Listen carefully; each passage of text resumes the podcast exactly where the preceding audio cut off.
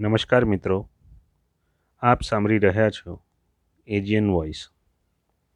હું doctor GS Patel, assistant professor, AG teachers college, આજે આપણી સમક્ષ શિક્ષણ વ્યવસ્થાના જે જુદા જુદા અભિગમો છે, તેમાંના એક અભિગમ દૂરવર્તી શિક્ષણ વિશે વાત કરીશ. મિત્રો, આપણે સૌ જાણીએ છીએ કે જુદા જુદા તત્વચિંતકો અને જુદી જુદી વિચારસરણીઓએ શિક્ષણ વ્યવસ્થાના જુદા જુદા અભિગમો આપણને પ્રદાન કર્યા છે. આપણે ઇતિહાસ તરફ દૃષ્ટિપાત કરીએ તો વેદકાલીન શિક્ષણ વ્યવસ્થા, મધ્યકાલીન શિક્ષણ વ્યવસ્થા, બૌદ્ધકાલીન શિક્ષણ વ્યવસ્થા, જૈન શિક્ષણ વ્યવસ્થા અને બ્રિટિશ શિક્ષણ વ્યવસ્થા. આ બધી જ શિક્ષણ વ્યવસ્થા વિશિષ્ટ લક્ષણોવાળી અને શિક્ષણમાં પોતાનું અમૂલ્ય યોગદાન આપનારી છે. આજે આપણે આવી જ એક વિશિષ્ટ શિક્ષણ વ્યવસ્થા કે જેનો ઉદ્ભવ અને વિકાસ ખૂબ જ રસપ્રદ છે, તે છે દૂરવર્તી શિક્ષણ, તેના વિશે માહિતી મેળવીશું. મિત્રો, જેવી રીતે પરંપરાગત શિક્ષણ વ્યવસ્થા પોતાના વિશિષ્ટ લક્ષણો ધરાવે છે તેવી જ રીતે દૂરવર્તી શિક્ષણ વ્યવસ્થા પણ પોતાના વિશિષ્ટ લક્ષણો અને ઇતિહાસ ધરાવે છે. આપણે સૌ જાણીએ છીએ કોઈ પણ વ્યવસ્થાની શરૂઆત નાના નાના કદમોથી થાય છે. તેવી જ રીતે દૂરવર્તી શિક્ષણની શરૂઆત પણ શરૂઆતના તબક્કે કેટલાક વ્યક્તિગત પ્રયાસોથી થઈ છે. આ વ્યક્તિગત પ્રયાસોને તે સમયગાળા દરમિયાન પત્રાચાર અભ્યાસક્રમ તરીકે ઓળખવામાં આવતા હતા. શરૂઆતના વર્ષોમાં આ પત્રાચાર અભ્યાસક્રમને નકારાત્મક દૃષ્ટિકોણથી જોવામાં આવતો હતો અને કેટલાક લોકો તો તેને એજ્યુકેશન ફોર ધ ઇડિયટ્સ એ રીતે પણ ઓળખતા હતા. તેમ છતાં સમય જતાં દૂરવર્તી શિક્ષણે શિક્ષણ જગતમાં પોતાની મહત્તા સાબિત કરી છે. દૂરવર્તી શિક્ષણને જુદા જુદા દેશોમાં જુદા જુદા નામે ઓળખવામાં આવે છે. જેમ કે યુનાઇટેડ કિંગડમમાં કોરસ્પોન્ડન્સ એજ્યુકેશન, ઓસ્ટ્રેલિયામાં external studies or off campus education, ફ્રાન્સમાં ટેલે એન્સિગમેન્ટ જર્મનીમાં ફર્ન સ્ટુડિયમ સ્પેનિશમાં એજ્યુકેશન અ ડિસ્ટેન્શિયન ન્યૂઝીલેન્ડમાં એક્સ્ટ્રા મુરલ. આ જુદા જુદા નામાભિધાન દરેક દેશમાં અલગ અલગ રીતે કરવામાં આવેલા છે. યુનેસ્કો દ્વારા તે સમયગાળા દરમિયાન કોરસ્પોન્ડન્સ એજ્યુકેશન એટલે કે પત્રાચાર અભ્યાસક્રમને અલગ રીતે વ્યાખ્યાયિત કરવામાં આવ્યું હતું. તેમના મત મુજબ પત્રાચાર અભ્યાસક્રમ એ એક એવી વ્યવસ્થા છે કે જેમાં શિક્ષક અને વિદ્યાર્થી એકબીજાને મળતા નથી. પરંતુ પોસ્ટલ સર્વિસ દ્વારા આ અભ્યાસક્રમ ચાલે છે. આ અભ્યાસક્રમમાં શિક્ષણ મેળવનાર વિદ્યાર્થીને લેખિત સામગ્રી પૂરી પાડવામાં આવે છે કે ટેપ રેકોર્ડર દ્વારા રેકોર્ડ કરવામાં આવેલ મટીરિયલ પ્રોવાઈડ કરવામાં આવે છે. મોટાભાગે આ પ્રકારનું શિક્ષણ આઉટસાઇડ કેમ્પસ એટલે કે કેમ્પસની બહાર મલ્ટીમીડિયાના માધ્યમથી થાય છે. તો મિત્રો, આ તો થઈ દૂરવર્તી શિક્ષણના જુદા જુદા દેશોમાં થયેલા નામા વિધાનની વાત. હવે આપણે દૂરવર્તી શિક્ષણની વિશિષ્ટ ગતિ તરફ દૃષ્ટિપાત કરીએ તો વ્યક્તિગત પ્રયાસો પછી કેટલીક મૂવમેન્ટ થઈ અને આ મૂવમેન્ટ દ્વારા પત્રાચાર અભ્યાસક્રમને નવી શરૂઆત મળી. સૌપ્રથમ ઇંગ્લેન્ડમાં લેન્સિયમ મૂવમેન્ટ કે તેનો પ્રસાર પાછળથી અમેરિકા સુધી પણ થયો. આ મૂવમેન્ટના આધારે ચર્ચ દ્વારા સમર સન્ડે સ્કૂલ ઇન્સ્ટિટ્યૂટની શરૂઆત કરવામાં આવી કે જ્યાં પ્રખ્યાત શિક્ષકો, ધર્મગુરુઓ પ્રવચન માટે આપવા આવતા હતા. તેઓ રાજનીતિ અને ધર્મ અંગે વક્તવ્ય આપતા હતા.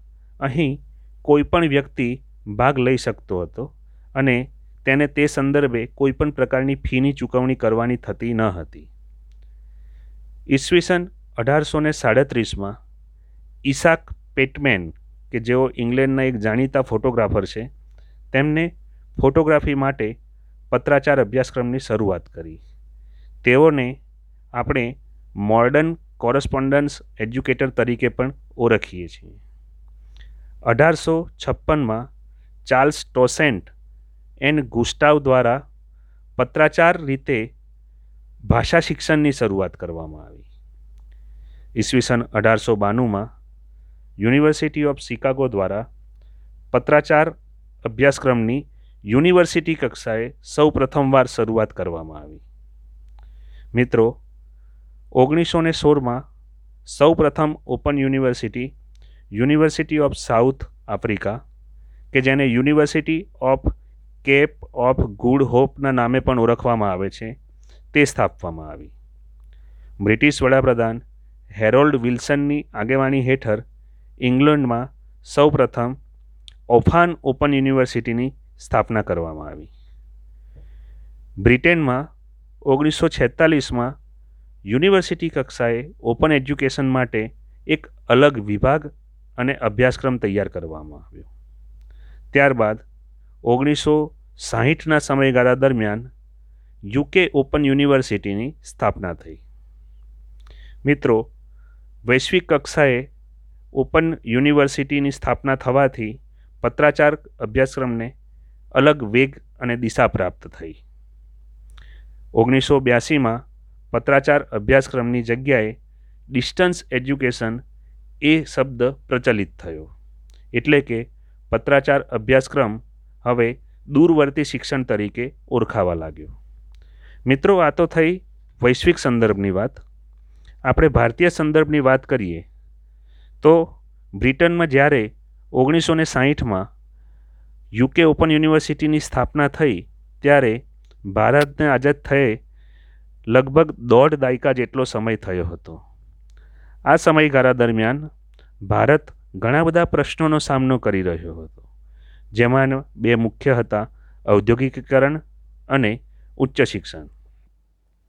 ભારતમાં પ્રથમ પંચવર્ષીય યોજનામાં પત્રાચાર અભ્યાસક્રમ દ્વારા પ્રાઇવેટ સ્ટડી અને પ્રાઇવેટ એક્ઝામ જેવા ખ્યાલો વિકસિત થયા હતા.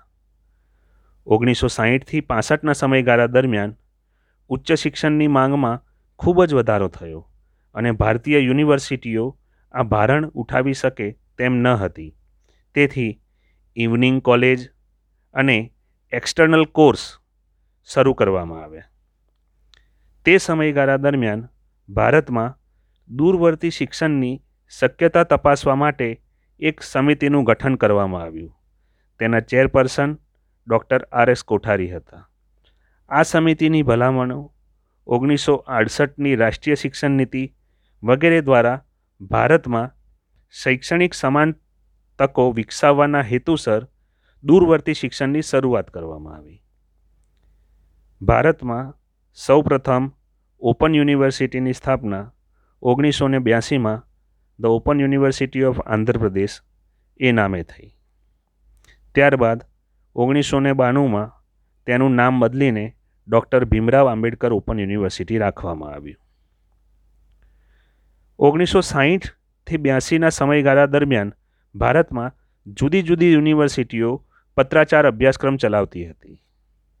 ઓગણીસો ને પંચ્યાસીમાં આપણે સૌ જાણીએ છીએ ઇગ્નુ સૌ પ્રથમ નેશનલ ઓપન યુનિવર્સિટીની સ્થાપના ભારતમાં થઈ.